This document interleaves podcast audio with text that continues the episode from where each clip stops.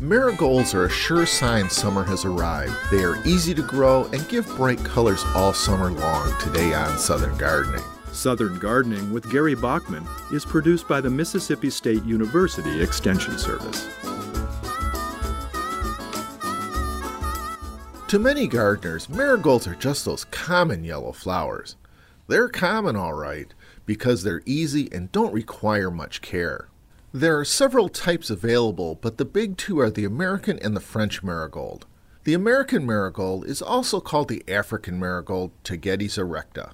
The various series range in size from 15 inches to over 3 feet tall. American marigolds are recognizable for their pom pom type double flowers. Popular series include First Lady, Discovery, and Crackerjack. These series feature colors of yellow, orange, dark orange, and white.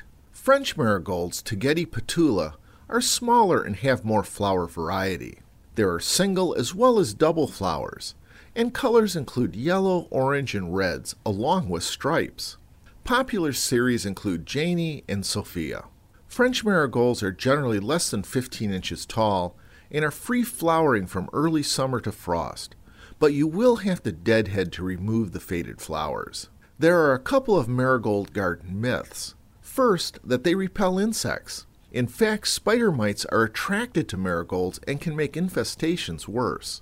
Second, there is anecdotal evidence that marigolds do help around tomatoes. When I gardened in ground, I always planted marigolds around the tomatoes, and it did seem to help.